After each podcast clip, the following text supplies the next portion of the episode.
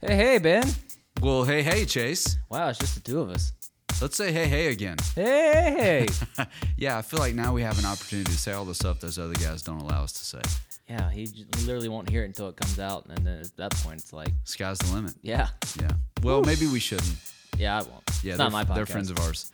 So we're actually about to let the listeners hear the first part of a two-part series. Not something we do often on the uh, Coyote Fitness podcast. No, but and you know we have we have a little bit lengthier episodes, but they usually have a lot of content. This time we had so much content that we had to take up two episodes, which is pretty impressive, and I think it shows the kind of impact exactly what we're talking about has had on uh, I guess specifically Hunter, and then kind of how he's intermingled it or sprinkled it about his uh cohorts. Management team. Yeah. Yeah. I think even if you take out the Caleb quotient, it still would have been they would have been lengthy episodes with content. Yeah, but yeah, Caleb's featuring on these two, and he he does more than you do as in as far as adding like extra words. That's saying something. Yeah. know. Sorry, I didn't mean to roast you. That was mean.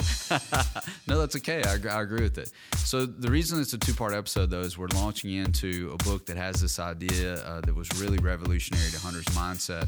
Mindset is a big thing for Hunter. It's something he's really injected into the Coyote family over time. Uh, so let's, let's just ask this question and get the topic started. What's your typical response when something gets unusually difficult? Uh, in the past, it's been unhealthy. Like I'll be honest about it. Like it just oh, there's a little stress. We're gonna not do that. but I uh, love how you described it like you accidentally stepped in something. oh, stepped in a little stress right there. Let's, let's go a different way. Somebody get the carpet cleaner.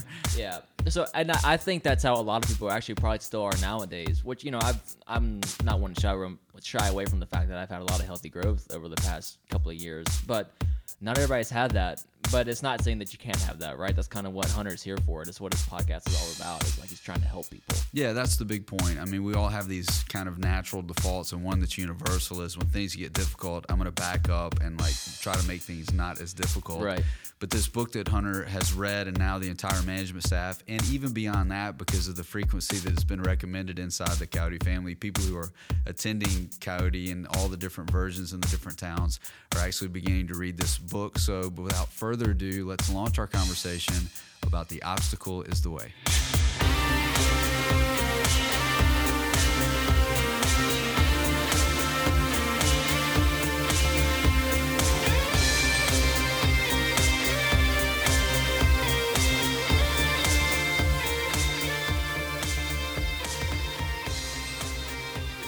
Book we're discussing today is The Obstacle is the Way. The Obstacle is the Way. The first person that I'm aware of that stumbled onto this book, not surprisingly, would be you, Hunter, correct? Yeah, probably so. Yeah. So of the 99,000 books that you've read in the past six weeks, this one stood out. You're like, hey, I need other people that are around me to read this. And I know this uh, this guy's actually an important guy for you. You've read some of his other stuff, but what made you take the step to say, look, we have to read this together?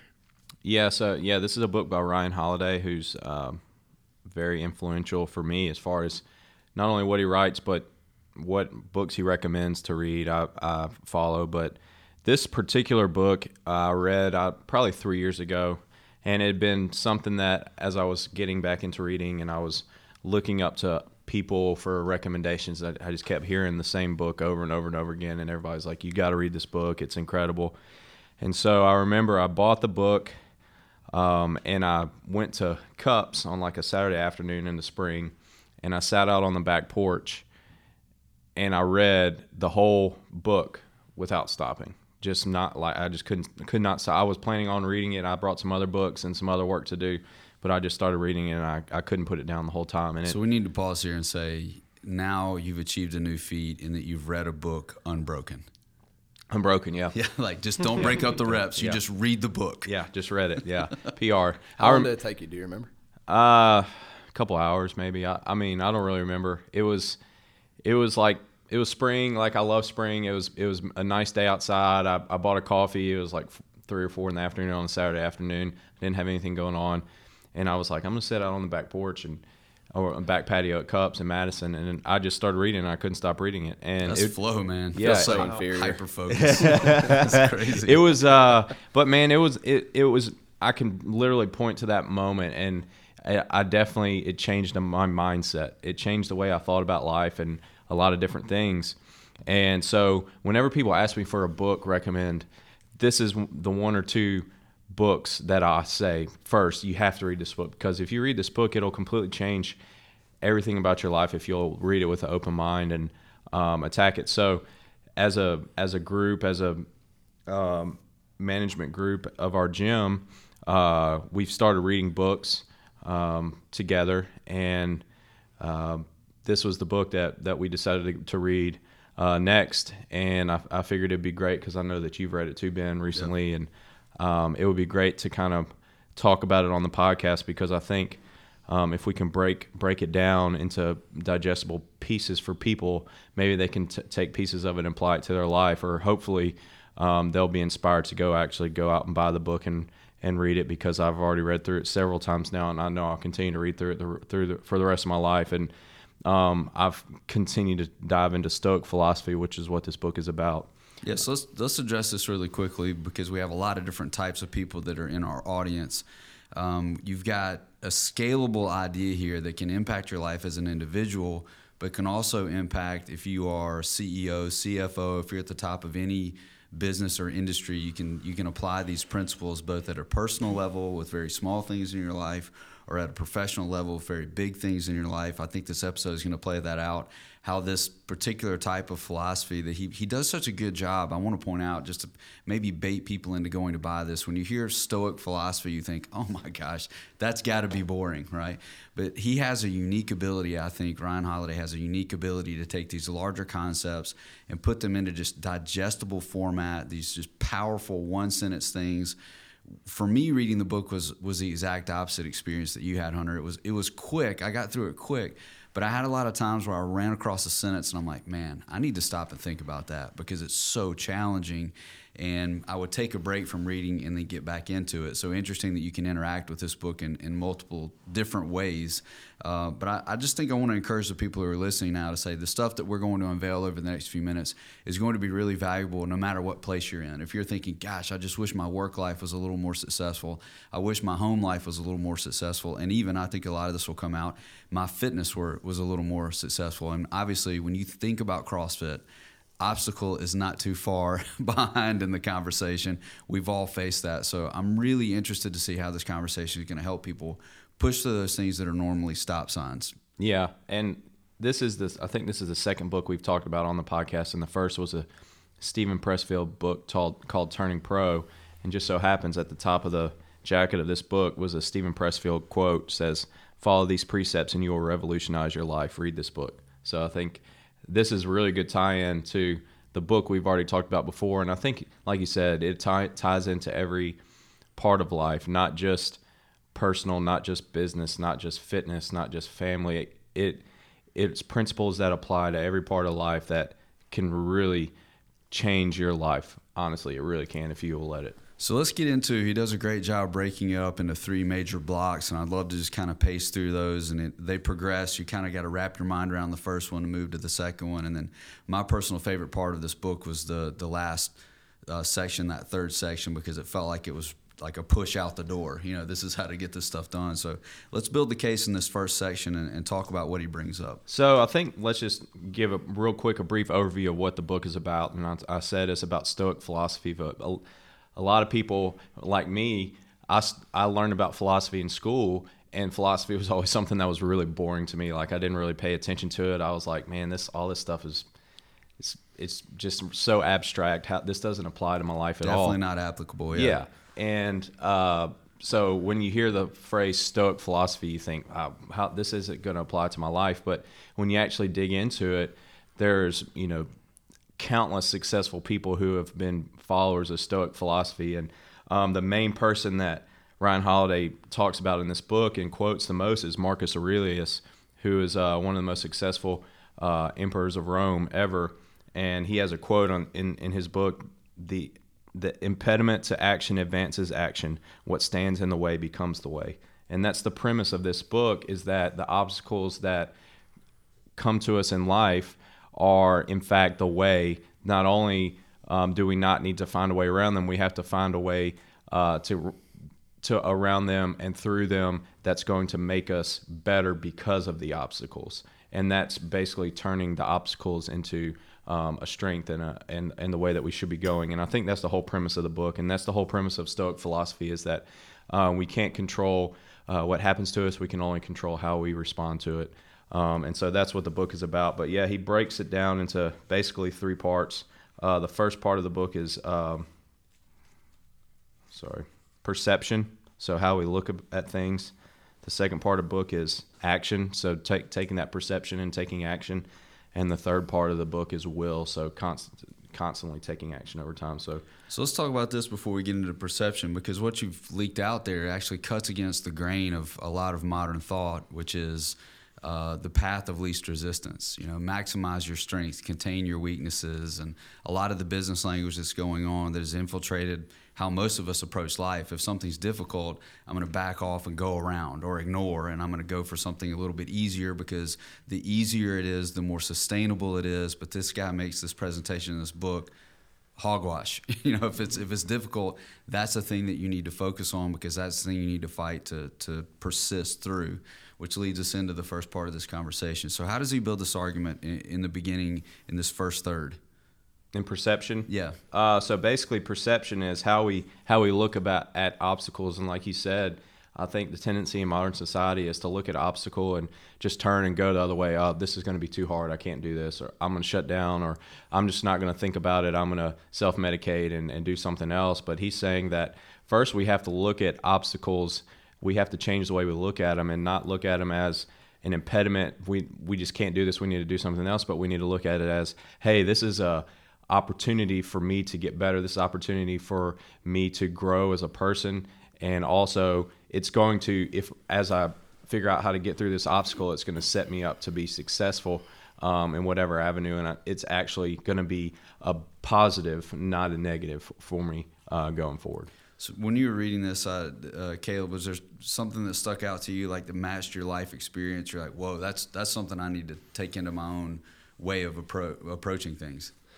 Yeah, especially with regards to perceptions. And I think before you even get to talking about the obstacle in this book, they talk a lot about preparing yourself before it happens. And so, like on the very first page, there's a quote that talks about learning to limit your passions and their control over your lives. And so, that's what's going to help you when the obstacle does happen. How can you turn that obstacle into the way that you're supposed to go, or how can you learn to handle it?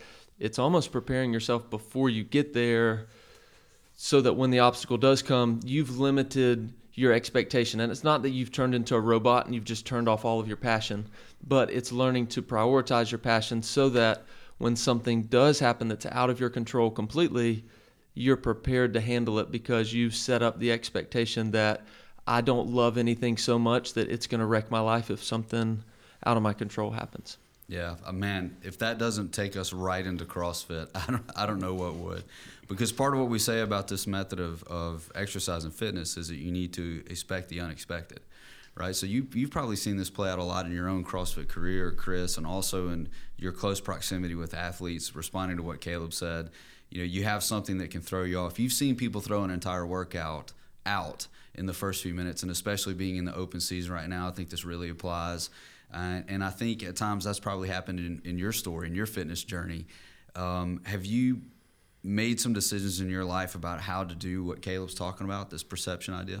Oh yeah, sure. Uh, one of um, one of my favorite quotes uh, during that you know, perception uh, portion of the book is where he uh, he talks about uh, you know you can have this idea of okay, this has happened, and it blank you can either say this happened and it sucks, or this happened and it is a here is a here is a chance to do something productive or to uh, to improve yourself, um, to change yourself for the better. Um, and um, the first uh, the first example that uh, that you know that I think of, you know, for me was that not uh, I've uh, with me in my personal CrossFit uh, CrossFit training, I've never been uh, never been a strong rower, um, and I could either you know, just rest on the fact that I'm not, uh, you know, mechanically built for rowing and just accept it and let it be what it is. But then uh, last uh, last summer we decided we were going to do a a 5K 5K uh, row program, which was,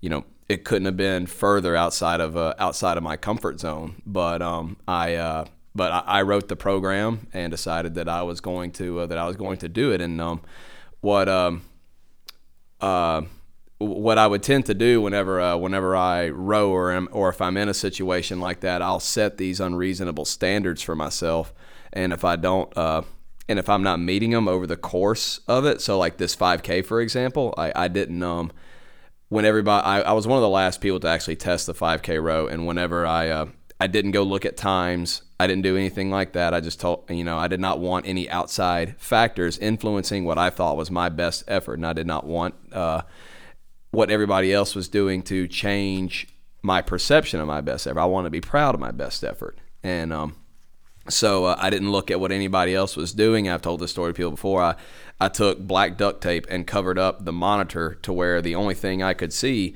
was the uh, the meters ticking down from 5,000 down to uh, down to zero. And um, so uh, because of that, I knew that like w- what I was feeling in the moment was my best effort, and that I could be proud of it. And then I and then taking um, over the course of the next like 10 or 12 weeks and the countless uh, the countless uh, minutes and meters that we uh, that we spent on those uh, on those rowers, I was able to uh, to improve it, and I never um and I didn't uh, didn't miss a week nothing like that because I had a positive mindset going into it. And um, and I can give a, an example just a few weeks ago with a class where we had a lot of um, a lot of biking in the uh, in the class. We were on the assault bike a lot. And um, what an appropriate name. Yeah, right. wow. And uh, the um, uh, one thing that I noticed was the people that uh, the people that came in as soon as I started talking about the workout, the people that I would see as I'm explaining the workout, rolling their eyes or giving that, you know, real just sarcastic chuckle and shaking their head.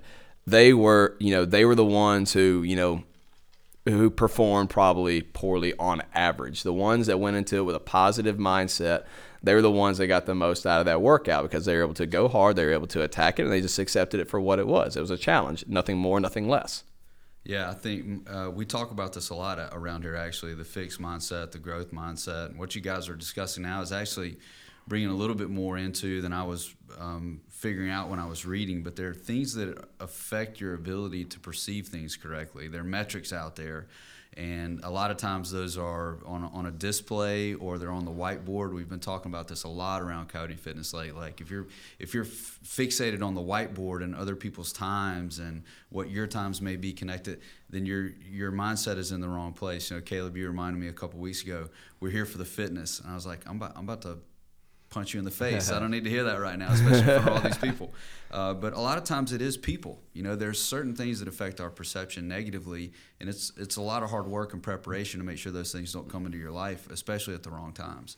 Yeah, I think with the with the whole perception thing, and as you were talking about rowing, like one of the things that happened in the open the first and we had read this book the last couple weeks but the very first workout the very first round of 19-1 I get done with my 19 wall balls, I hop on the rower, and the rower monitor's off. Like I had someone there, and their job was to turn the monitor on and make sure mm. it stayed on, and it and it was off. So it's like you get on the rower. You're I'm doing this workout one time, and it was amazing how natural it was because I, unlike Hunter, I read this book in chunks, and so it was over the course of a few weeks of a little bit every day, a little bit every day, and so it was amazing how it was very natural for me. My perception of that in that moment was okay, this could either be that point where I'm like, oh dang, I've just screwed up my whole workout. No matter what, I'm gonna be, I'm gonna have underperformed. Or you could see the moment as, all right, I'm gonna catch my breath here. This is a bonus for me. Like this is an extra time to just chill out, take an extra breath. I'm gonna be better for it. And that's a really simple example. You could go as deep as you want with the idea of perceptions sure. and the things in life that happen to you. But on a surface level, CrossFit wise, this was just a moment where it actually applied. And I know for a fact it was from reading this book and just reminding myself of the theme of how we see things. We get to determine the definition of things that happen to us. Yep. There are things that happen, and we get to decide how that, like, what the definition of that event was. And it really goes along with what he talks about. Uh, um, if your if your first reaction is an emotional reaction to a problem, you really need to take a uh, take a step back and see it for what it uh, see the situation for what it uh, for what it really is. And um, you know like you you decided to uh, to live in, in that present moment to like you said you, t- you took, you took it for what it was and you didn't um, you decided that you weren't going to worry about how it was going to affect the final score. All you can worry about right now is that round and that immediate that immediate obstacle. Yeah, and it was the all the conversations about prioritizing what the open means. And you can do that with everything in your life. And I think this book talks about that from the very beginning. You've got to understand that all the things that you're passionate about, you've got to categorize those and almost bring them down to what they actually are so that you're prepared for moments like that. If you just elevate the open and your performance and all these things, too much, then when something happens that is against that, that's completely out of your control, it's going to break you. And so it's kind of about getting those perceptions of things and preparing yourself beforehand uh, how you're going to handle events. So, whatever the category is, fitness is a really easy example. Yeah. Um, well, I think it's easy, but I, I love the fact we could point out here that this book I think is finding so much leverage inside of our lives because we are intentionally putting obstacles in our lives multiple times a week.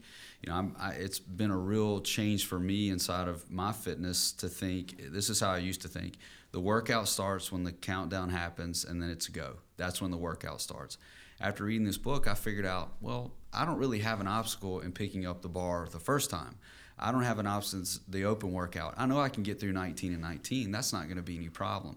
But I was able to think because of the strategies of this book, what, what, what, am I going to perceive? When is my perceived start of the workout? I'm not waiting on something to hurt so bad and then it's like, gosh, just hang on. My new mindset when I'm going into Coyote each day is I'm going to start, and when I when I have that experience where I want to quit, that's when the workout begins.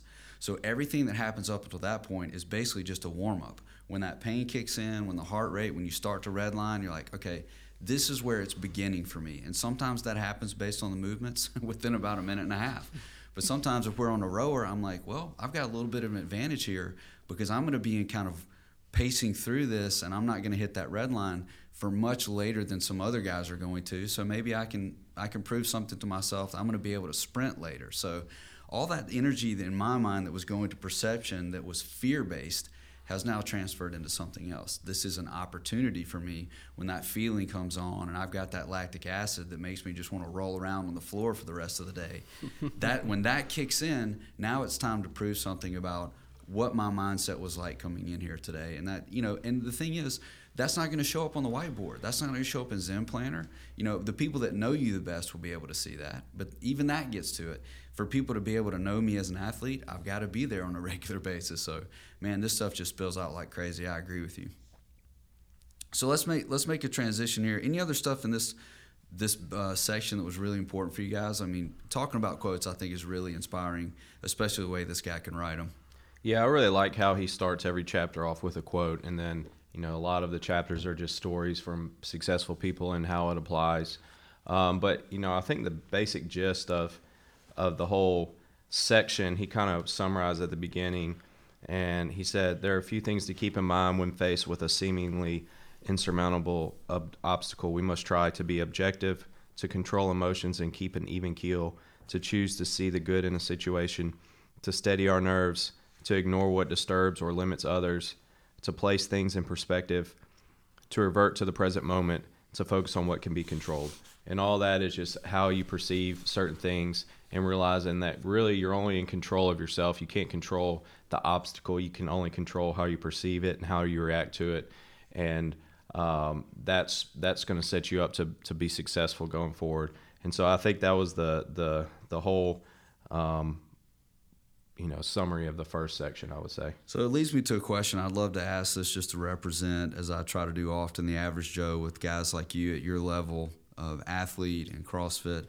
This the concept of emotion and controlling emotion for me as an average athlete that's a very difficult thing to do. I mean i just went on a big speech about how things start but i had an experience just in 192 um, where i kept tripping on my double unders and they those are a strength of mine in that low quantity like man okay well i can actually breathe through these things and this is going to be good for me and i had a whole plan and i tripped i kid you not six times in 50 double unders i mean it was over the workout was over and i knew it so historically, I would take the uh, the rope and I would throw it as hard as I could against the, the, the wood wall and make sure it made a lot of noise.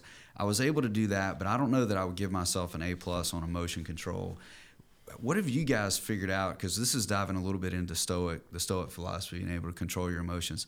How do you guys control your emotions in workouts when things are, you know, if you can't get out a piece of black duct tape, what do you do in the moment where you say, all right, I need to control my emotions, channel this the correct way? Just some practical steps. I try to just um, to just always uh, always remind myself that uh, um, especially like in a setting like that where you're doing an open workout, you you have somebody judging you, and a lot of times um, people are you know hanging out watching and stuff like that. I always try to uh, keep in mind that um, um, how I how I choose to uh, to react to adversity shows um, shows my character, and um, you know if uh, if I can um, if I can um, if I can show good character most of most of the time through adversity and you know and uh, regardless of uh, of what happens, you know, be uh, be positive and be encouraging, then I can then uh, it'll get it'll give hope hopefully to those people that are those people that are watching, so that when they're in that same situation, hopefully they'll react the same way, and that hopefully that will spill over to their life outside of the gym. I think that's a good way of looking at it is reframing it as instead of man I tripped up seven times like man this is opportunity maybe to, to demonstrate to somebody how to to overcome an obstacle or keep your calm when whenever something happens. But um, for me, you know, I, we talked about the Enneagram before, and I think different Enneagram numbers have different um, issues with emotions. And for me, like threes are notorious for stuffing their emotions down because they see them as impeding them from getting where they want to be. And I, as a kid, and especially in sports, I used to get like just lose my cool a lot in, in, in games. Like in soccer games, I would like get mad and like push somebody or start screaming at my teammates and like I used to throw I don't my mean to laugh at you, but it's Yeah. just picturing a I don't younger ever see that. Yeah, just like boom, I'm, I'm the bully out here. Come on. like on. yeah if you if you know me you wouldn't you wouldn't know that but when i was a kid i would lose my cool a lot i would throw my bat i would throw my glove i would i would scream i would cry I, I you know i would lose my emotions a lot when i was a kid uh, in sport sporting events like my my sister always tells the story about when I was playing video, like NCAA football in my room, and I got so mad about something that I broke this glass display cover for my for my uh, con- center console because I was so mad. Because and I just would lose my cool and just get angry all the time. But somewhere along the way, I learned like that all that getting angry and throwing things and getting flustered, like that wasn't doing anything but hurting me. That was only keeping me from keeping my cool and being able to because if I lost it in a soccer game, like after that, there was no going back. Like I just, I was worthless the rest of the game, and so it was learning to t- take control of my emotions. And then something that I've learned as I've gotten older is that you are not your emotions, um, and being able to realize that you are not your emotions that th- they are just emotions and that you can sit back and observe like i'm angry. This made me angry. Why did this make me angry? I'm frustrated. Why am i getting frustrated and being able to to look a little bit in, deeper in, uh, inward and finding out what's causing these feelings and realizing like i don't have to react to these just because i'm feeling angry that doesn't mean that i have to um, throw my jump rope across the room. I can say, "Hey, I'm angry. Okay, good. This is an opportunity for me to um, display a little bit of, of self control and not throw my my you know jump rope or whatever the case may be." Yeah. Yeah, for me, this was a, uh, and it goes back to one of the biggest lessons that I've learned in, in the years that I've been at Coyote and starting CrossFit was that everything's not about success isn't in that moment. And if weightlifting and strength training and fitness doesn't teach you that, then nothing will. Like it is a long term plan. And so this book talks a lot about how um, failure shows us what isn't the way.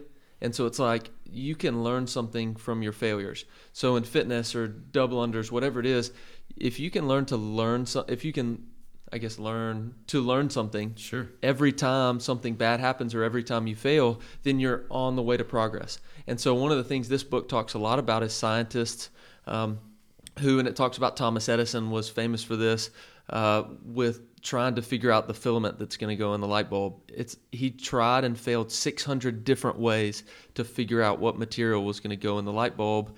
Um, and so, for me, as I read that, it blew my mind because scientists naturally see failure as a step towards success.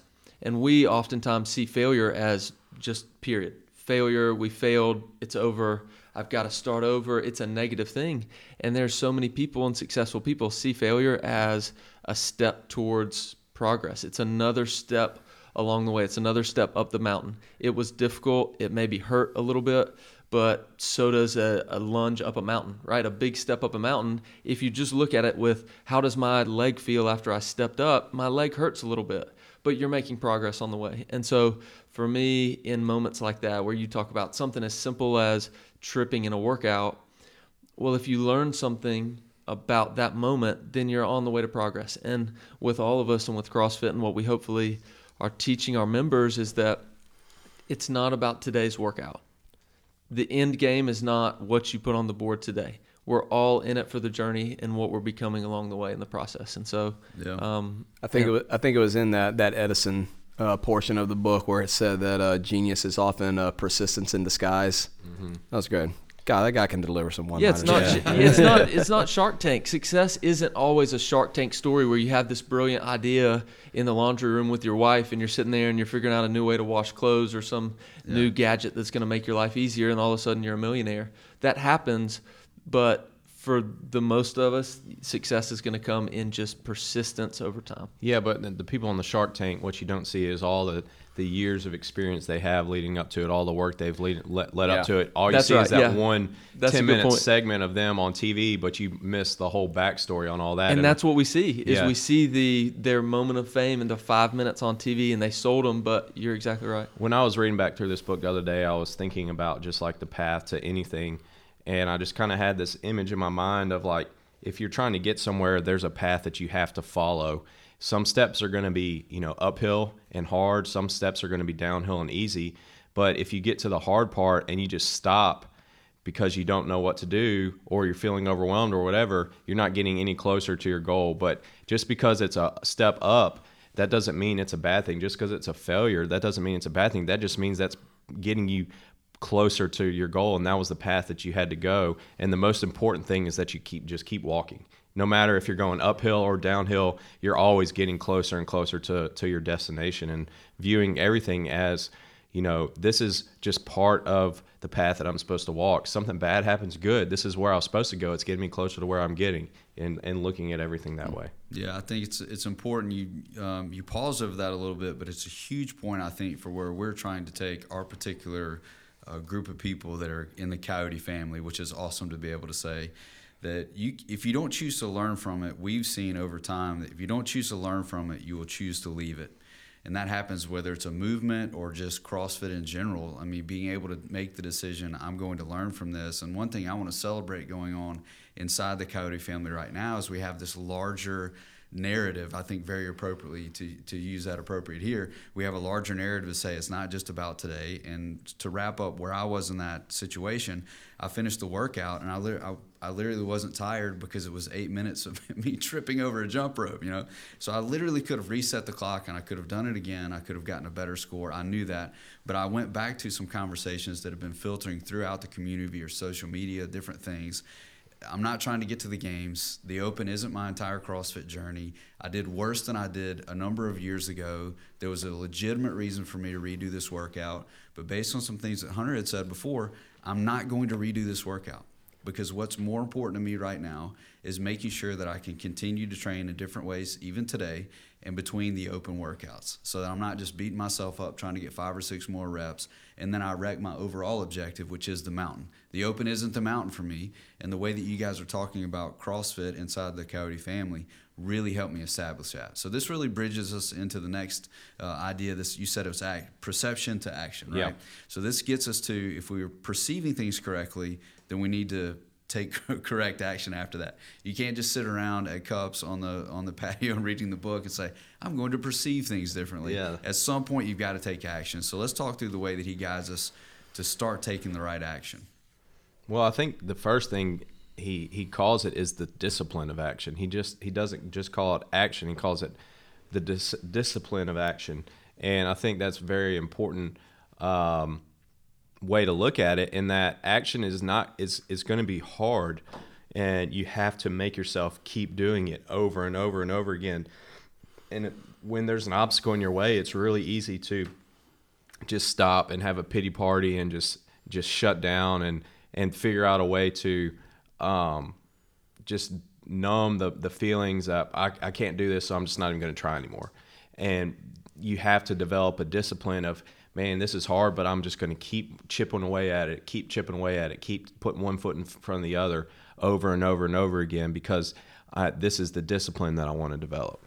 One of the things that's really cool about that and the way that you said it is, and I think it was actually the word he used in the book was to train out your panic, and it's like you you train out that freak out moment where when something doesn't go the way that you planned, something happens that you can't control or you haven't, you know, it just came out of nowhere, right? It takes practice to train that just panic feeling and being able to focus into. So I think what what's difficult is that moment where all this stuff happens and these moments that happen in life is you've got to learn and you almost learn the hard way a lot of times by like you said as a kid looking back on those times where you you really just it was oblivious to you so you reacted poorly. But as you become more aware and you remind yourself of the opportunities that happen every day to train this then you slowly will become better at handling those situations where panic is the normal uh, the normal reaction to it yeah, and the, the very first set chapter of this section is called "Get Moving," and uh, we read this, and Emma, Emma who who runs Blue Chart, read it too, and she set, sent us our favorite quote was this: "We must all either wear wear out or rust out. Every one of us. My choice is to wear out." By Theodore Roosevelt, and I think that's that's such a good quote because what what he's saying is like get moving, like don't sit around and and and contemplate and think about things like once you figure out what you want to do, you got to get moving and just keep moving. And I think that's what the whole gist of the first chapter of this section was is like get going, figure out what you want to do and just start working working towards it. You, nobody's ever going to know exactly what to do, like all the steps in the process and but you have to just start working towards it and you'll figure it out as you go. And so many times we think about something that we want to do and then we just drag our feet at it. Say maybe you want to join a gym and get in shape, but I'm gonna I'm gonna look around and I'm gonna find the perfect gym and I'm gonna I'm gonna find the the perfect trainer who knows everything and I'm gonna find the cheapest gym with the nicest stuff. And it's like man by the time you find all that stuff and you've toured five different gyms a, a month has gone by. I think you could have made a month of progress in that amount of time. Who cares if it's the absolute perfect fit for you? Start doing something you know um, and so I think that applies to every area of life, and I think we're all guilty of it of procrastinating, putting things off. But just start working towards something. If there's something that you know you need to do in your life or you want to do, just start doing it, and you'll figure it out as you go. You can always find a thousand reasons not to do something. Mm-hmm. Yeah, and uh, it's like uh, like you were saying, it is that. Um, it, it is uh, it is the discipline to make your first step a positive step. Um, that uh, the quote like right at the right at the beginning of um, of the uh, of the action uh, section. It says uh, um, that uh, when there's an explosion, uh, metaphoric or otherwise, are you the guy running towards it or running away from it, or the one, or worse, the one that's paralyzed and doing nothing? That was that was uh, that was huge, and um, so it really made me think about you know like for when things go uh, when things go wrong, you know, uh, to really examine what my first action is. Is it to is it to get emotional or to do or to at the worst do nothing? And um, but uh, so whenever things go don't go as planned, so like I'll give an example. Even just this week was. Uh, um, we had a really really busy Monday. You know that's our our meetings and things like that. I've got some. Uh, I've had some uh, some one on ones to do, and my uh, my morning just got really really filled up, and um, I ended up uh, you know, not being able to uh, not being able to train to have my you know my hour to uh, to myself, and instead of um, when, I caught myself getting like angry or frustrated about it, the first thing I did was I went to my computer and I looked at my my schedule to try to say, okay, where are where are the holes in my schedule? Where can I make uh, where can I make some adjustments to ensure that uh, um, or to to decrease the likelihood of this happening again. And so I and so I made uh, made some changes. I think it's going to end up it's going to end up benefiting me more in the future because because that happened. What was a negative at the time, I think is going to end up being a huge positive for me uh, going forward. That's really good. Uh, really good example, Chris, of, turning an obstacle into the way. Um, in this, I wrote this this quote down from this first section. He talked about the discipline of action, um, kind of just talking about what we what we tend to do in our lives when our worst instincts are in control. We dally, we act frail and are powerless to make ourselves better. We may be able to articulate a problem, even potential solutions, but then weeks, months, or sometimes years later, the problem is still there, or it's gotten worse as though we expect someone else to handle it, as though we honestly believe that there is a chance of obstacles unobstacling themselves. I thought that was so such a good quote because I think so many times we dally and we think about something but we expect maybe if I just don't do anything it'll go away. But that's just not that's just not the case. You have to attack. You have to you you have to go out and attack the obstacle and just get moving. Even if you don't know exactly what you need to be doing, you need to start doing. Um, and you know, it's just on you. It's on you to get it done. And I think that was that was the gist of this. The quote that I liked, which I think it really goes back to some of the other books you said, like we've talked about. This book really hits on a lot of different themes that that pop up in other books that are based off this philosophy. But uh, he says disorder and distraction are death, and that's something that you see a lot. Is the you know whenever you become paralyzed by fear you know fear of or shame of being wrong or not being perfect a lot of times our immediate reaction is to distract ourselves um, and so i think that that you know that's one of the things with whenever you are trying to take action into these things don't and don't try to be perfect it's okay to fail um, and he gives so many examples of failure but persistent uh, persistently learning from your failures. Don't just get that fear of, all right, I'm afraid that this is not going to go perfectly. This isn't going to be the perfect scenario. So we wait and we just sit for weeks and months and years and try to wait for these just perfect moments because we're you know we're just unsure of what the future looks like and and so the temptation i think is distract ourselves um, uh, one quote that i really like from malcolm x is by any means necessary and I think how that applies to this is when you find something that needs to be done, you you go and you get it done by any means necessary. Whatever it takes to get done, you do. You don't stop until it's done. You don't stop until the goal is met. You don't stop until you achieved what you achieved. And no matter what happens to you, you keep moving towards it. And I think that's just that's how things happen. That's how successful people have success is they just don't stop. They keep going they keep moving towards it. And in in in this section, he said that that we can always and only greet our obstacles with energy, with persistence, with a coherent and deliberate process, with iteration and resilience, with pragmatism, with strategic vision, with craftiness and savvy, and an eye for opportunity and pivotal moments. So basically, what that's saying is we have to figure out a way to get it done by any means necessary, think outside the box, figure out a way to get around that obstacle, get over that obstacle, get through that obstacle, whatever that whatever you have to do. If you want to achieve something, you have to find a way to to make it happen, and you have to just get moving. I think uh, the part that really set the whole like if I could put the whole action section into one um into one uh, one little quote, one little sentence, it was uh when he says that to try to have this mindset never hurried, never worried, never desperate, and never stopping short. So, um, the way that the way that I think about that is, you know, you know, no, you should not, uh, you should not ever feel like if something goes wrong, don't be, uh, don't be so quick to uh, to freak out and let worry uh, overtake you, and never let you let yourself feel like you're in a desperate situation because you know that uh, that you can get out of it, but only if you don't uh, only if you don't stop short, only if you are truly doing everything in your power to make the situation right. I like the way that he ends this section of action with uh, the chapter is titled "Prepare for None of It to Work," and so I think mm. at the end of at the end of the day, what it's still getting back to in that theme of the book is that there is a large majority, a vast majority of our life is things that we did not choose. And so it's learning to master the things in your life that you haven't chosen. And so, you know, if we can turn that, if we can master the art of handling things that we haven't chosen, then we're going to be able to turn so many things that are obstacles and so many things that are just that a lot of people visualize like you're trying to go up the mountain and something just keeps hitting you and dragging you down.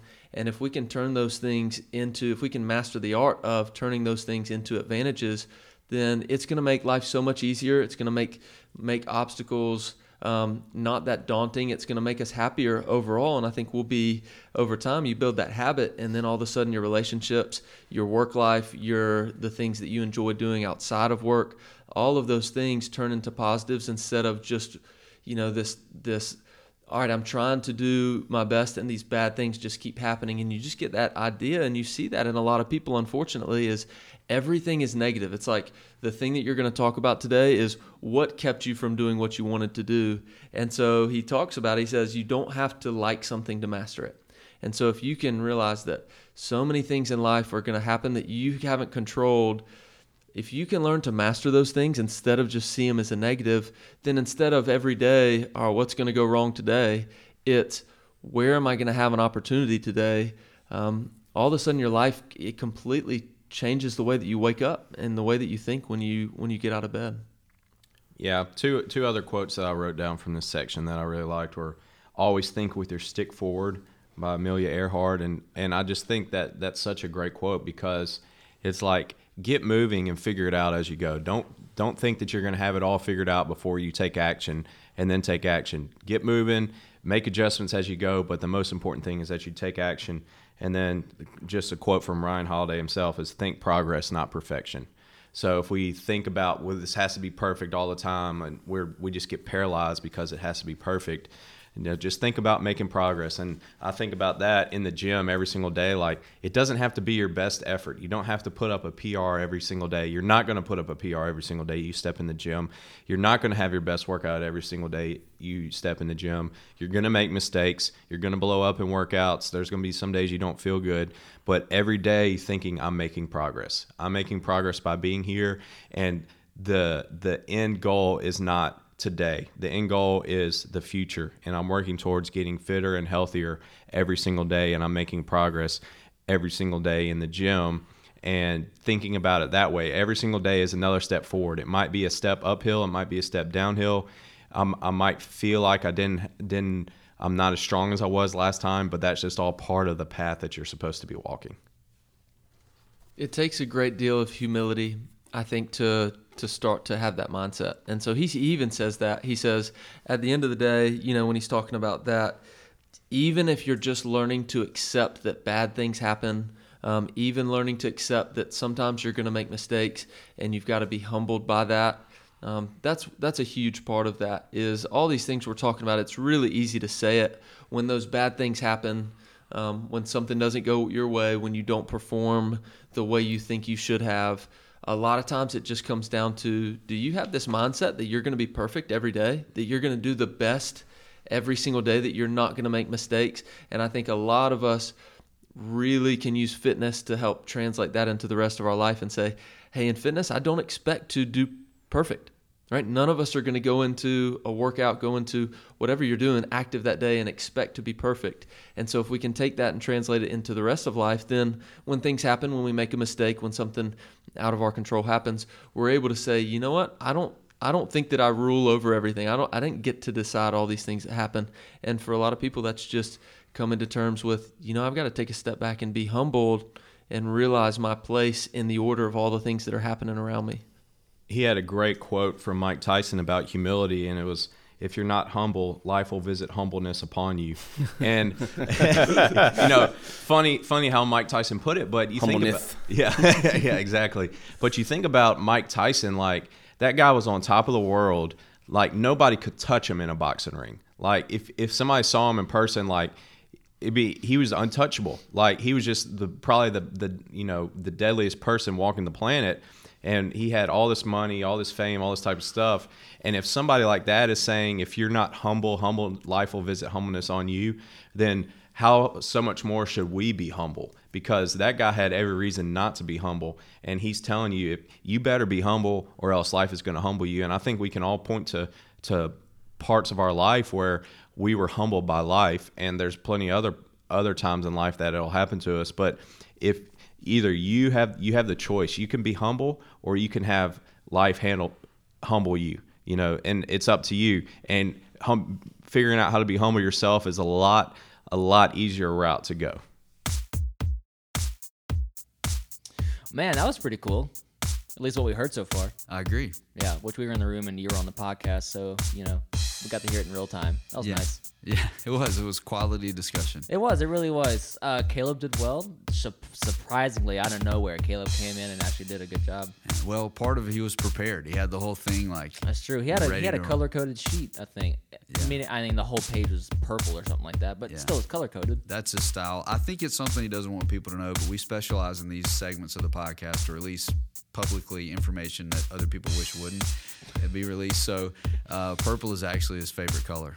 Oh well. Yeah, he's, he's one of those guys. And if you talk to him about it long enough, it goes back to his experience as a child with Barney. It was, I don't Yeah. know, it's a difficult story to that hear. would have made that would make sense. The full purple uh, sweatsuit outfit outfit he had on today while we were recording. Yeah, and you know what? I've actually caught him wearing that in between. Cla- there's this large gap between morning classes and noon classes. Right, I've heard about it. And I've seen him like change into that to run the floor cleaning machine.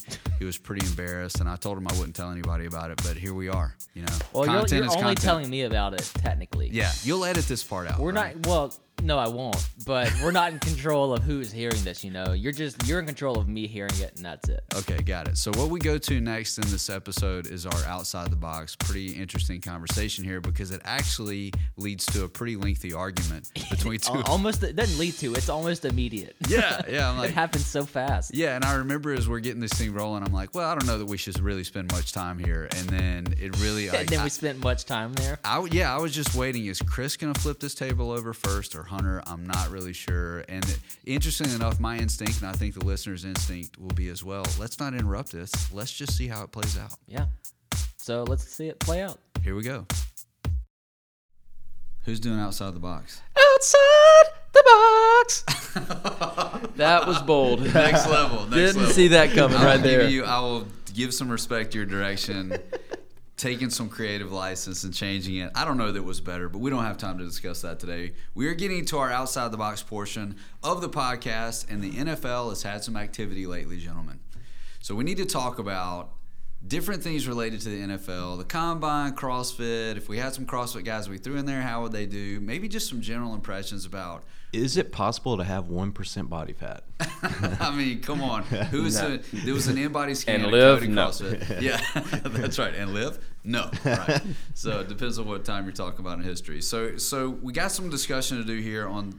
There's actually been some controversy that Caleb and, and I were discussing off mic about. Maybe we've got some some guys that just have a great image, but they're not backing the image up the way everybody feels. I mean, it's just a different time, right? This thing has really taken on a life it's, of its own in the past number of years. So let's just respond to how the combine's going first of all, or has gone. We should say it that way. Did I break How the did- barrier? how did it go? Yeah. How did it go? Yeah. How did it go? Well, I, the uh, the big theme I think uh, this year at the combine has been how how well or how how athletic a lot of the big men are. Um, you saw that with uh, with Montez Sweat and the uh, the defensive lineman from Alabama who was you know. 6'3", you know, 310 pounds, and he ran a 4'8", 40. I mean, just some really, really impressive numbers, and uh, I think it's a it's kind of showing what's going on with football as a whole. I think the uh, the de- the defenses are slowly catching up with the uh, with the offense, and a lot of that is at the line of scrimmage because offensive linemen have not been able to keep up with how fast defensive linemen are progressing in terms of athleticism. It just blows my mind that a guy that weighs over 260 pounds can run a 4.42 40. Are we Like talking that- about me now or the Yeah, we're on yeah, the NFL, yeah, right? yeah, yeah. Yes, we transitioned. Just Okay. can, Montez can- he went to Mississippi State. yeah, no big can, deal. can you imagine like that guy running full speed and hitting you? It's a nightmare. I'd rather not imagine. I, I, That would be the last thing you ever saw. in my, in my nightmares. yeah, that would be the last thing you ever saw in this Yeah. world if you got hit by him. That's that should be on the front of that guy's What- jersey. This what is the last last thing thing you will ever see. see. But I mean, he ran as fast as Adrian Peterson, like one of the greatest running backs of all time. And this guy weighs 206, what, 65 pounds or something? Yeah. And he runs just as fast as him. Like that's just mind-boggling to me. Okay, so if, can we investigate the question for a minute? Like, what's causing this to happen? Why are these guys getting stronger and faster and better? I mean, is this happen? What's the deal here? Better training, more training, training from an earlier age, uh, competition. You know, just more and more guys are doing it. There's more money involved, more incentive. They're getting their diet in check better. They're training better. I just you know they're. I think you know when we were coming up, people didn't even start playing football till they were like fifth, sixth, Sixth seventh grade, grade. yeah, you yeah. know, you weren't really training. Uh, if you were, you're doing back and buys and bench press or something. And now I think they're they're, they're just taking the, the training to another level, and they're starting at a very young age. And you know that's just going to make the top athletes just that much better. I mean, kids at school these days, like just about across the board, if you play a sport at school, your last couple hours of the day or your last period is like your sport specific period. I don't think 20 years ago that was a thing, was it? No, um, it was. I mean- never for me. It wasn't a thing for us. I appreciate you not looking at me when you asked that question. Yeah. About 20 years ago. But yes, you are correct. It was extracurricular after school activity. Yes. There wasn't a block for sports. You were like hanging. Everybody else was leaving school, and you had to hang around, you know, to continue to train. So I don't necessarily want to dive too deep into this argument, but you guys bring it up. I mean, we are now building athletes basically from the earliest of ages. This has been happening across the world for a really long time. I know, you, Chris, you and I were in this discussion about uh, Olympic lifters from particular countries, their build, their makeup, identifying them early. But it is introducing a kind of a different level to the game, making it more dangerous. You know, we are responding to seeing these guys getting better and doing these incredible things, but it is upping the quotient of risk inside of the sport. Do we feel like that the NFL is going to respond to that appropriately in the future, or they're just like, wow, this is going to be larger ticket sales, more violent hits, people are going to tune in more? I, I already don't think that the NFL is um, is responding you know, the way uh, the way that they should, and um, I mean, th- this might this might be a, an unpopular opinion, but my whole I mean, I, I played okay, and um, my not in the NFL, obviously. I never made I'm not I never made my living off of playing football, but the way that the way that I look at it, you know, nobody is nobody's making these guys play football for a living, and um, you know, with, with any, anything that you're going to do in life that to like drastically to make any kind of drastic change, like if you're trying to play football for a living so that you can um, set your family up well for the next you know for the next two three generations or what have you there's a lot of inherent risk that goes on in there you know it's kind of like like you know, being a there's a reason that like underwater welders make a lot of money it's because that's a very very dangerous way to make money What a, what a great parallel there, man. I just want to like round of applause for just like the underwater welder. I'm Yeah. like, I was thinking the same Yeah. thing, right? So there's a level of responsibility that doesn't fall into the sport itself. You know what you're Yes, getting I- into. yeah, exa- exactly. And um, you know, and like I said, nobody's making you make make money this way, and and there are there are plenty of ways to um to better to better your situation, to better your lot in life without playing football and putting your body at that kind of risk. If you think that um, the NFL is going to be a safe way to make some money, just watch the combine. I don't think that's a good argument at all because there's lots of other occupations that are inherently very dangerous and if you can make it more safe why wouldn't you make it more safe like people that work in coal mines like coal mines used to collapse and kill people all the time like that saying well you know you chose to be in the coal mine like if you die that's on you like if, if Yeah. you as a, a, a corporation has the opportunity to make it a safer work environment why wouldn't you like every Sure, but sure, but where but where is the line? And I don't and but I don't question. I don't yeah, where is the line that you draw there? And uh, I don't I just don't see the case. I don't see the case for people that can that are suing the NFL because because football has made me has made me this way.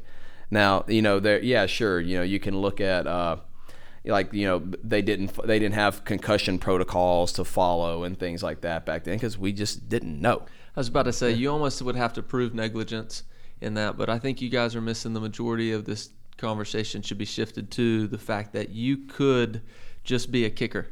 and it would it would solve all of that. Or you could just buy a ticket and sit in the stands, right? I mean, if you're going to play football you should either be a quarterback or a kicker That's Uh, that's where it's at. well, Um, that's uh, on- what- that's but but like you know you don't you don't have that you don't have the same thing going on with boxing or uh, or you or the uh, or or uh, you know mixed martial arts you know like you know yeah they don't want you to they don't want you to kick uh, you know kick below the belt and you know they had there are rules to it but it's not like they're going out of you know the mixed martial arts the UFC I mean you- you're wearing you're wearing gloves that are a quarter of an inch thick And uh, you know, it's not like they're going out of their way to make that safer. Quote But they unquote. did make boxing safer. They added more padding to the gloves. They cut down the amount of rounds you could do. People were literally dying in the ring, and they're like, "Hey, we got to do something about this." They start making changes. Like if you got a sport where there's like consistent like progression to people having these major issues, like you have to make changes, and you can't just say, "Well, they knew what they were getting into." Like man like you if if you're creating an unsafe environment you have to like address that and change it and try to make it safer for people because we have like every every area of business like you you figure out there's something wrong you you figure out a way to make it safer. And that's like saying like they can't sue because they had these issues. Like a, a piece of machinery fell on me and broke my arm or cut my arm off i can't sue because i knew what i was getting myself into whenever i signed up for it like like this the exact same thing. I don't see what the difference is. Yeah, but sure. But what they what, they're also doing is, I mean, you know, they are taking um, that they're trying to make it safer for the uh, for the offensive player, and by doing that, they are inherently making it um, more dangerous for the defensive player. And when you are playing defense, when you get hurt, is when you're in a moment of hesitation. And that's when um, that's when you see guys uh, they're not sure they're not sure what to do what to do, so they go in with their head down, even though they hit the guy in um, in the where, where they're supposed to, but because they're hesitating, they're putting their head down. They're hitting them in the chest. It's messing up their necks, and nobody's doing anything about offensive linemen and cut. Uh, they're not taking cut blocking out of the game, so it's a double standard. You know, like if you want to make it completely safe or whatever, you know, go all in and do whatever you want, not just for quarterbacks and wide receivers and the people that quote unquote put people in the stands. It's not a. It's uh, what they're doing to me is just disingenuous. They're trying to protect the people that are selling jerseys. Yeah. I think the biggest issue people have with NFL is like all these realizations that they've been realized that C- CTE has been being caused for a really long time, and they've been pushing that down because they don't want to address it because they don't want to have to deal with the consequences, and so they've been trying to uh, put that put that push that aside and and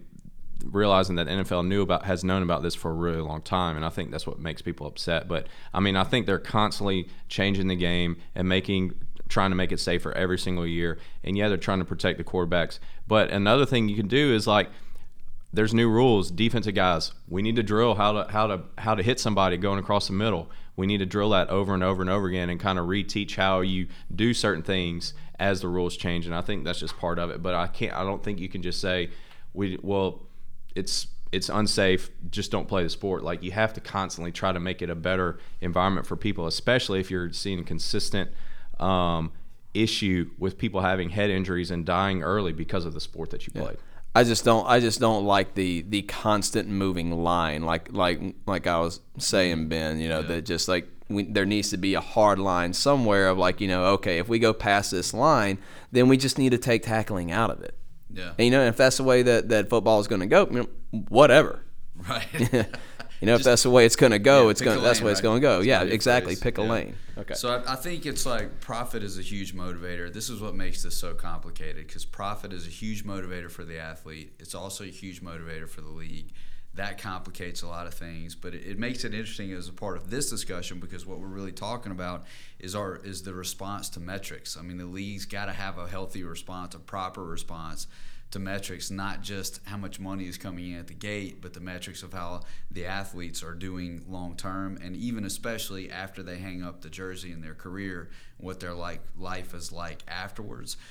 The, the reason I brought that conversation up is because now we have every year you have these new metrics, and it seems like this year there's just been more of a temperature of surprise and shock about oh my gosh, look these guys are just they're gladiators, they're Goliaths, you know.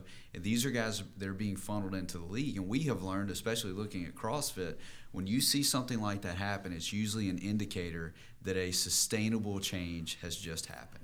We're not going to go back to people who aren't as good as Fraser or aren't as good as Froning. I mean, we passed that. There are people that are coming later that are going to even pass those guys because now we're going to start training CrossFitters from the very beginning because it's a, a, sport that's achieving a lot of respect. So this leads me to the next question. Do we have guys that are currently involved in CrossFit that we know about that could have shown up at the NFL? Fascinating question. Could have shown up at the combine and said, wow, these guys are respectable. Maybe they could actually play the sport because we're testing athleticism in these particular ways. Maybe. My Yeah. thing is looking back at, and I guess, I don't know if this works because these guys weren't training the way that they are now when they were playing sports. But you could easily just go and start with who are the guys that are excelling in the sport that played football and how did they do. Uh, we, I mean, Yeah, I- Cole I- Sager's like the one guy that we think about because he talks a lot about. I think he was with Washington for a while, and it wasn't that phenomenal of a career. Yeah, and uh, uh, Scott Panchik was a, uh, I think a division, um, like a Division three running back. Went to like a Division three powerhouse. I think he had a you know fairly successful career. Um, But he didn't play any. He didn't play any after college.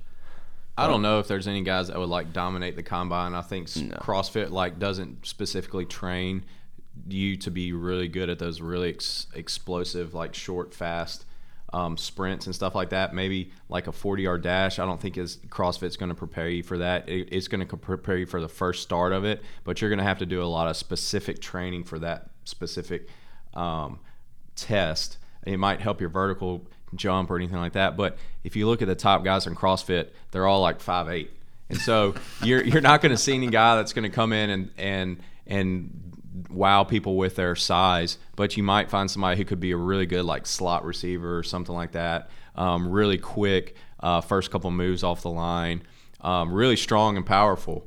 Uh, but I don't think you're going to find anybody who's going to be a really good linebacker or lineman in the NFL. Or if you took out all the stops in football and just made it one continuous effort, Yeah. like There there are no was no stopping, there's for the no like recover and sprint, stop, Yeah. Reco- like no huddles, just the ball goes down, new ball like pops like a video game, like it just pops out of the floor and it's there, and you just keep going. Maybe they would excel. if you want a bunch of guys running the no huddle offense, you probably can find Yeah. people like that. Yeah. I, I may challenge you guys. I don't often do this, but I may challenge you on that. Um, I know you've got to talk about size and all that, but I'm not necessarily talking about participation in the league. Although I think you can make the case for the receiver who is a smaller guy, who is quick, who's able to get those third down conversions that are like so desperate these days in the NFL because of all these the, the just the pace of the league.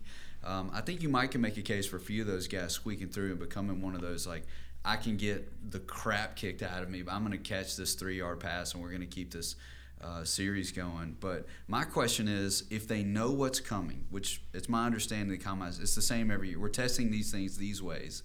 Then a person who's involved in CrossFit who has just maybe not exceptional uh, ability to be a professional athlete as an NFL athlete, but they can say, "I'm going to figure out the best way to train for these particular movements, and I'm going to I'm going to go lights out.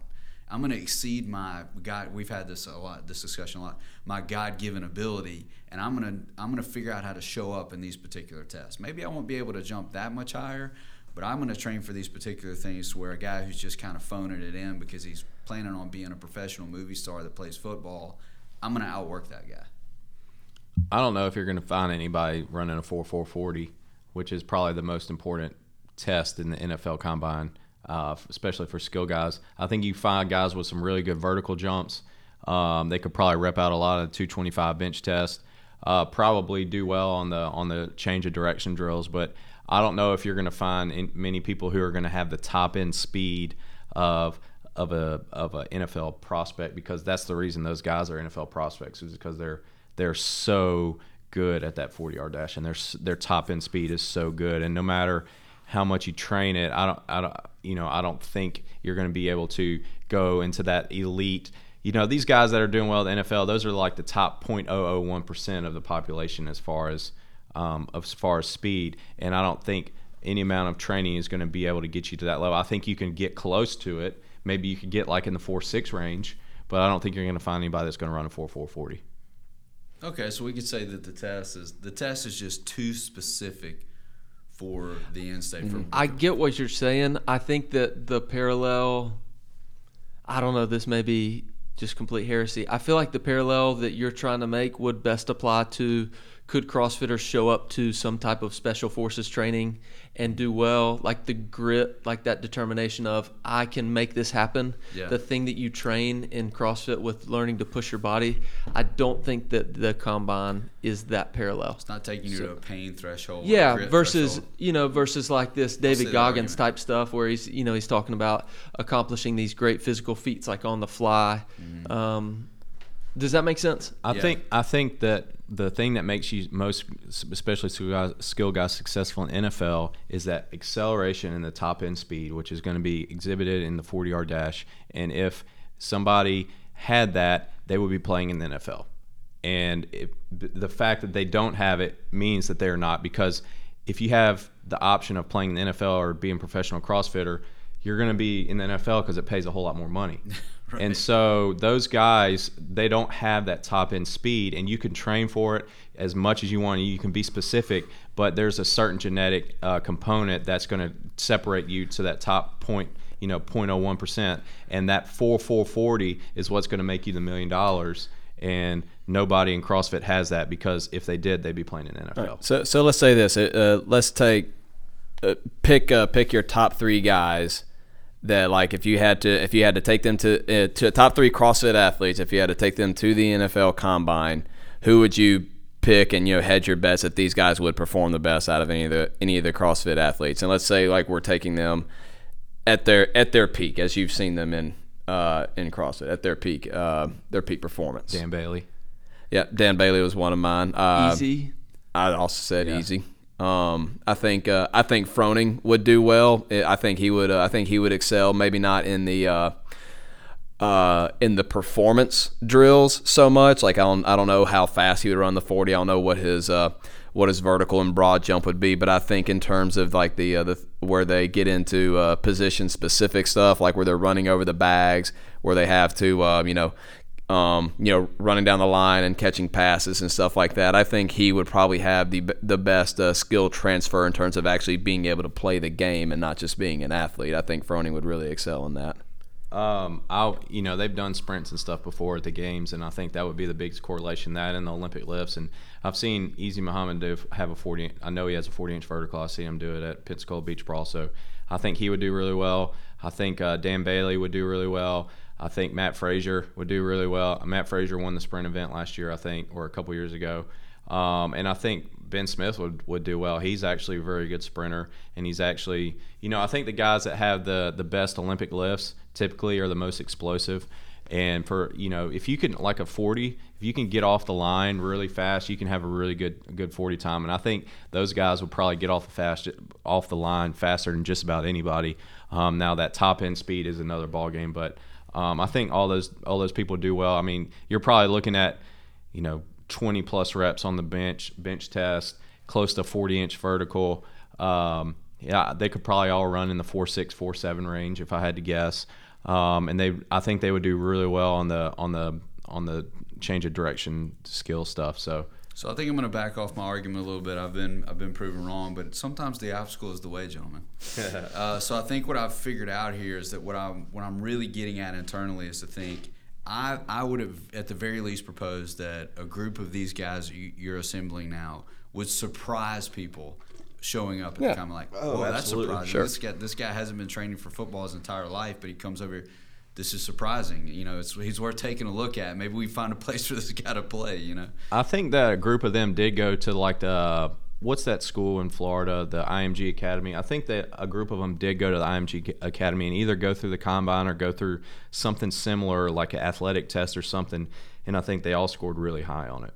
So what I've been I Was just, that on YouTube or something? Yeah, it, it was a while ago. is that on the Very- Google machine? I'm fascinated. Uh, joke again. Let me let me say this. I think something that's, that's hitting my mind right now. It feels like we should have a coyote combine.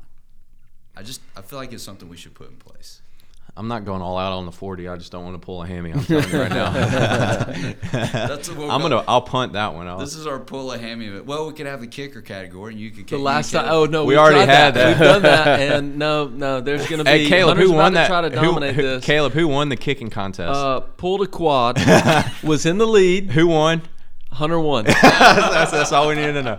pulled a no legitimate, legitimate like pulled a muscle mid kick and and almost hit a bystander with the football. Like leg went limp into the ball. That probably would have been a lot sure more enough, satisfying than making the kick. Yeah, and and sure enough, Hunter's like, "Well, that's a miss." And he steps up and he gets Well, like what- two what- more what are you gonna after. say? I Well, I mean, mean, you I missed gotta- it. That's it. It it doesn't was a matter miss. how you It was a miss, but And make you um, pull your quad.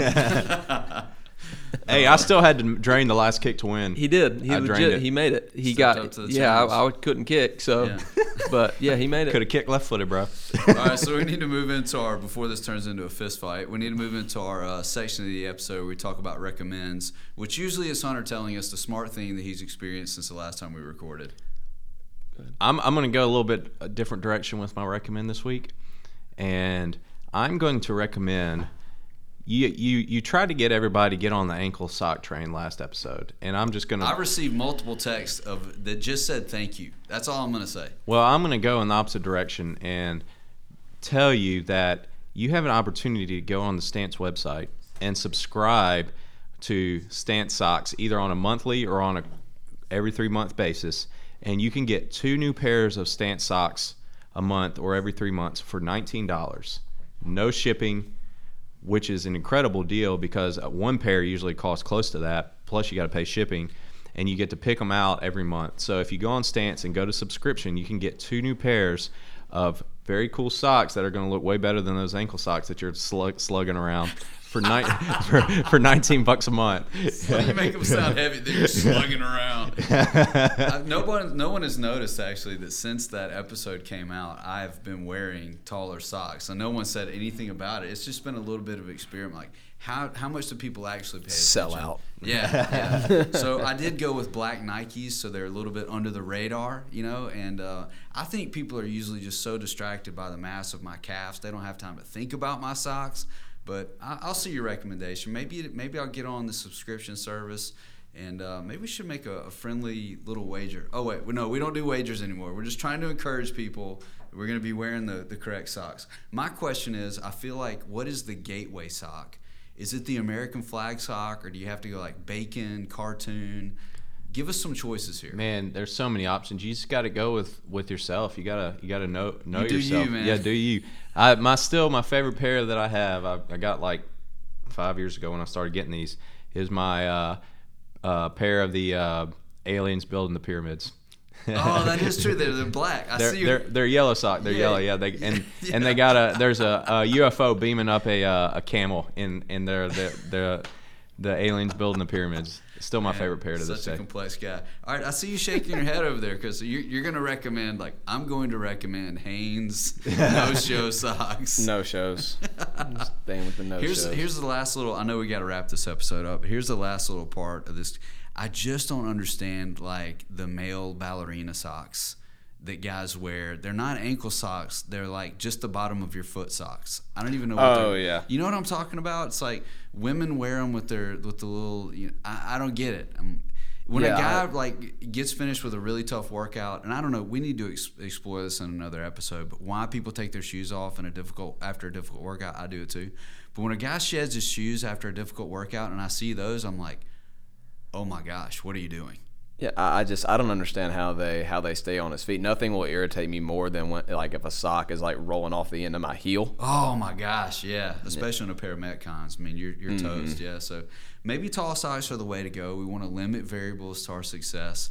Maybe we should make sure to wear tall socks. Nah, You're not in you still. just, just buy. I'm just going to buy the correct pair of ankle socks. Correct pair. I'm gonna stick with the ones that, that work that work for me. Yeah. All right. So give us the website one more time, Hunter. I think after all our discussion, it's probably Stance.com. Stan S T A N C E stance.com. Yeah. Yeah, they have a really identifiable logo, so you can check. I'm actually going to check that out. Maybe I will purchase the alien pair, show a little solidarity in the Coyote family. Uh, I don't know if they make those anymore. I think they might have Retired them. Yeah, those are, those are unique. You better not show up wearing those. Those are mine. That's. Oh, by the way, if you wear a stance, the logo goes on the inside, not the outside. Just FYI. Oh, like in on the interior? Yeah, yeah. Are they not labeled left and right? You got No, no. Wow. Well, some pairs are labeled left and right, but uh, when I first got them, I, uh, I I was wearing them on the outside, and somebody called me out on them because I thought I was like the logo should go on the outside, but I looked it up, and apparently the logo does go on the inside. Now they do have a few pairs where it's different, but for for most pairs, you're supposed to have the logo on the inside. Man, the inside, you heard it here first, folks. So here's what we're going to ask you to do. We're going to ask you to like and subscribe. But the most important thing we would like for you to do for the success of this podcast is to take somebody in your life that's important to you and let them know that this is valuable information. Until then, we will see you next time.